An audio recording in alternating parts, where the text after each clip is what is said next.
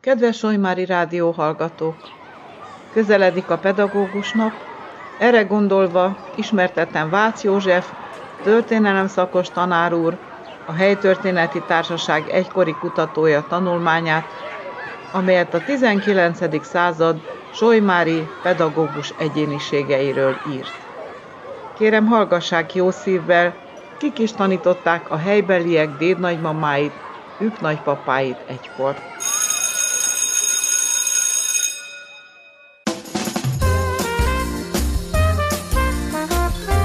Ez a Rádió Solymár. Vácz József, Solymári pedagógusok a múlt században. Adalékok a Solymári iskola történetéhez. Elsőül Síszl Péter. A legrégibb meglévő Solymári anyakönyvben lapozgatok a Solymári plébánián, Mics János plébános engedélyével. 1816. június 12-e. Itt szerepel először Pertus Síszl Ludi Magister, az első ismert Solymári tanító neve. Mégpedig örvendetes alkalomból, mint egy újszülött édesapjáé. A pici Julianna Franciscus Amlacher Parokus kezéből részesült a keresztség szentségében. Édesanyja Anna Rollin és Julianna Partlin tartotta keresztvízre. A keresztapa nem kisebb személyiség, mint Dominus Martinus Lendler, provizor dominalis, a majtényi uraság intézője, a falu első világi hatalmassága. 1817. október 24. Újabb örömnap a Siszl családban. A kis Katarinát Franciscus Széber Vörösvári káplán kereszteli. Amlacher plébános már március 3-án meghalt 42 éves korában. Az apa foglalkozásaként itt már ludirektor jegyeztetik be. Az édesanyja neve Anna Roll, a keresztanyáé Julianna Partl. Nyelvtörténeti érdekesség, ekkora marad el az anyakönyveinkben a német családnevekből a nőnem in képzője.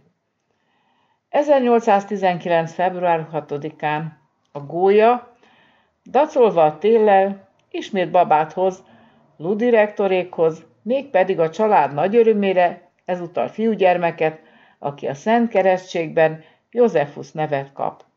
A keresztelő pap az új plébános Philippus Clementis, ő 1817-től csupán 1823-ig tölti be tisztségét. 1820. október 10-én megérkezik ludirektorékhoz Stefanus, 1822. július 22-én pedig a kis Jakobusz, a következő három évről az anyakönyvek hiányoznak. Joggal föltételezhetjük, hogy a gólya látogatása ez alatt az idő alatt sem maradt el. 1827. január 27-én Petrus szaporítja a Siszl család létszámát. A keresztülők tisztét változatlanul provizor uram, ő kegyelme és felesége Julianna asszonyság töltik be.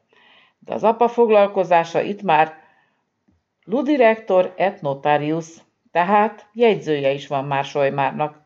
Ez nem csak Síszlő Péter életében, hanem a falu történetében is említésre méltó esemény.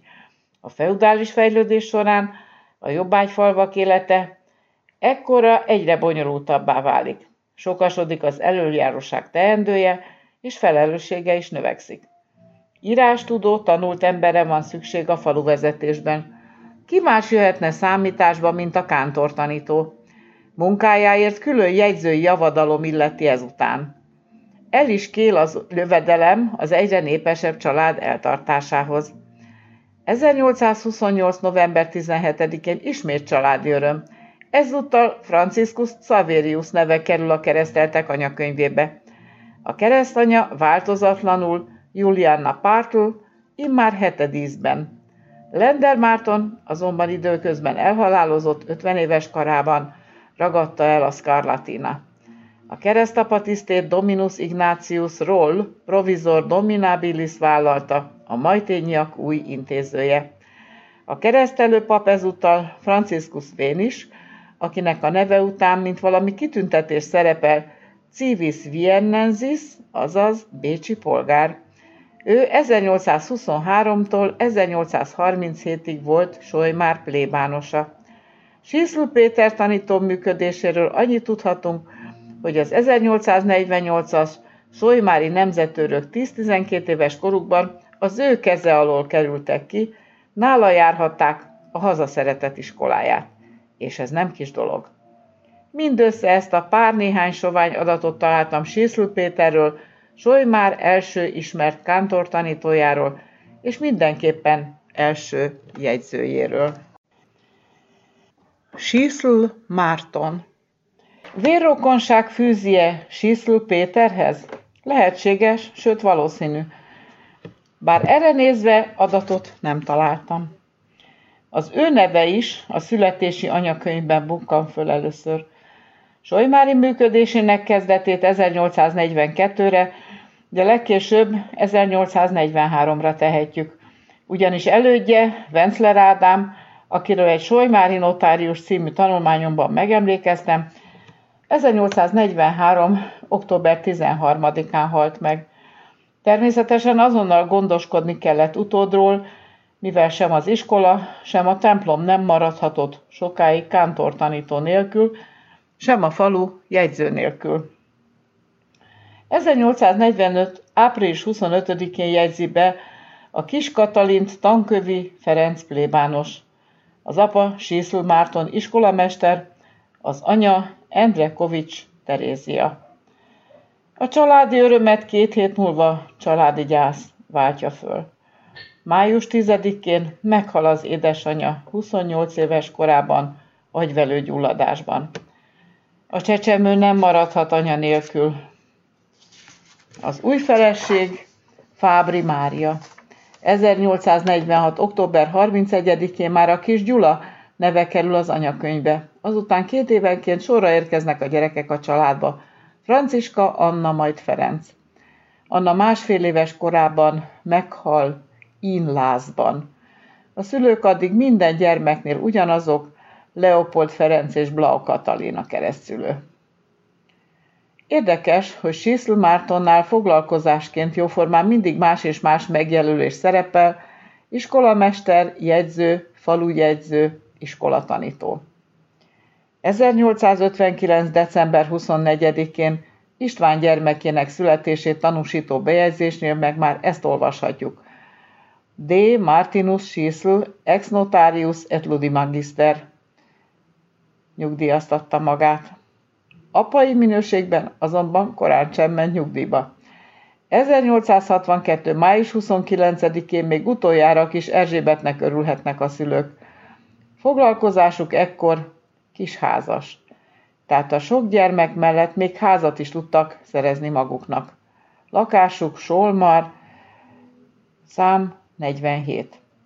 A keresztülők neve a két utolsó gyermeknél Visegrádról került ide bábának, mint ilyen működött itt 1866. december 4-én történt haláláig.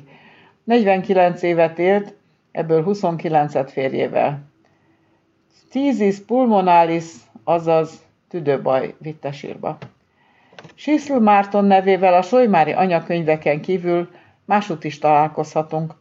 Vegyük kézbe a Székesfehérvári Egyházmegye 1846. évi sematizmusát. A kutató nagyot sóhajt, amikor elolvassa benne, hogy a Solymári plébános 1719-től kezdve vezet anyakönyvet. Száz esztendő anyakönyvei hiányoznak. Mennyi mindent tudhatnánk belőlük a 18. századi Solymáról. Megtudhatjuk, hogy 1310 lakosa van a községnek, ebből 1309 római katolikus. Síszl Márton az iskolamester. A 6-12 év közötti fiúk száma 90, a lányoké 92, összesen 182. Ebből beiskolázva 170. Vajon a többi 12, a tanulók 6,5 százaléka miért maradt írás tudatlannak? Vagy talán szüleik magyar szóra adták őket magyar faluba? A szomszéd Vörösváron Füller Ádám keze alatt a 161 fiú és 169 leánygyermek egytől egyig beiskoláztatott. Az 1851. évi sematizmus 1328 lakos talál Solymáron, köztük két zsidót. Síszlő Márton iskolamesternek 200 tanulója van, holott 130 fiú és 110 lány van az iskola köteles korban. A beiskolázatlan 40 csemete már a lélekszám 16,6%-át teszi ki. De ha csak 200 tanulója volt is a Solymári iskolamesternek, hogyan boldogult velük? Izgalmas kérdés, külön tanulmányt érdemelne. Ennyi adatot szedhettem össze Siszl Mártonról. Sok gyermekes családapa volt, az 1848-49-es szabadságharc idején is itt működött. Ő a harmadik és utolsó, aki a tanítás és a kántorság mellett a jegyzői munkakört is betöltötte. Körből Károly 1859. decemberében nem mindennapi esemény híre fut végig Solymáron. Nem csak a fiatal kántor tanítónál ringatják a bölcsöt, hanem az öregeknél is. 16-án a harmadik számú házba látogat a gólya, nyolc napra rá pedig a 47-es számú házba. És így a születettek anyakönyvében egy oldalon szerepel boldog apaként Dominus Carolus Körbül Ludi Magister, és Dominus Martinus Schisl ex notarius et Ludi Magister. Körbülök anyakönyvi adatai egy korábbi típus család életében engenek bepillantást. A csehországi Sönhovban született Körbül Károly és a Tolna megyei Simontornyán született kis Erzsébet házasságából 14 gyermek született a következő sorrendben. Elsőként 1859. december 16-án Károly, az ő később lesz szó.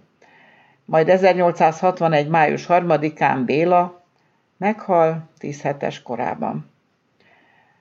1862. május 29-én Erzsébet, róla nincs adat, 1863. május 30-án Mária, három éves és nyolc hónapos korában meghalt tüdőgyulladásban. 1865. szeptember 13-án Anna meghal egy éves és négy hónapos korában rángásban. 1867. január 29. Mária. A második Mária az első nyolc nappal az előtt halt meg. 1868. december 29. Aloizia. 1870. február 7-én Etelka. Ez a név tudva levőleg Dugonics András író, piarista szerzetes, Etelka című regényének hatására lett kedvelté. A névválasztás is jellemző. 9. gyermek 1871. szeptember 13-án Ferenc. 10. 1873. március 21-én Anna, a második Anna.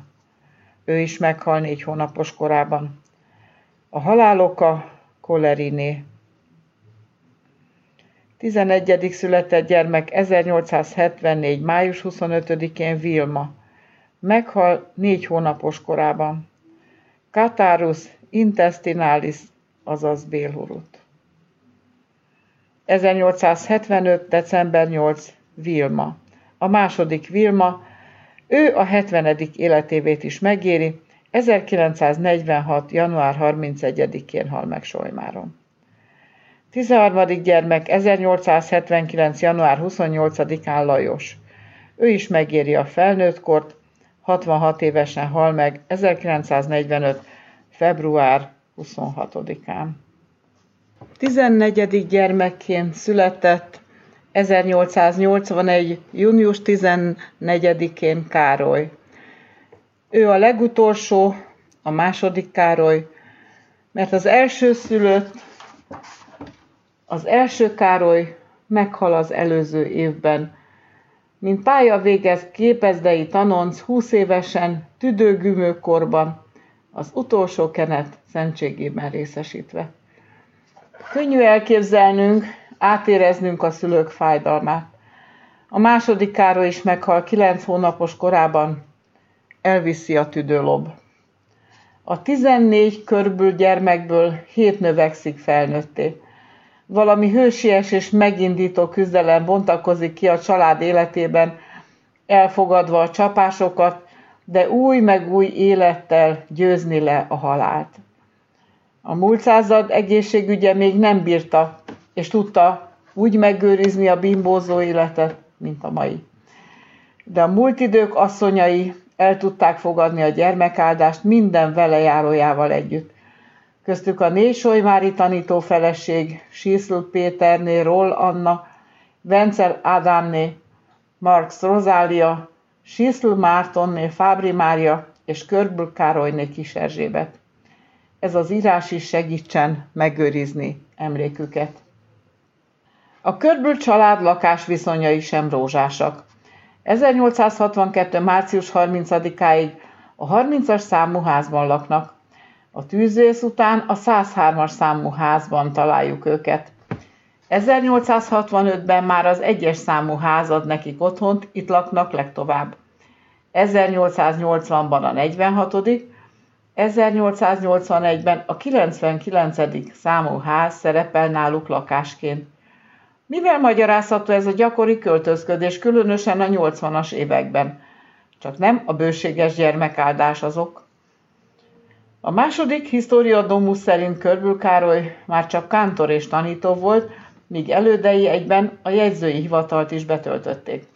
Ezekből az adatokból arra kell következtetnünk, hogy saját házvételére nyilván nem telt körbüléknek. Bérletet kellett keresniük. Természetesen már a jegyzőségért járó külön jövedelem sem jöhetett náluk számításba.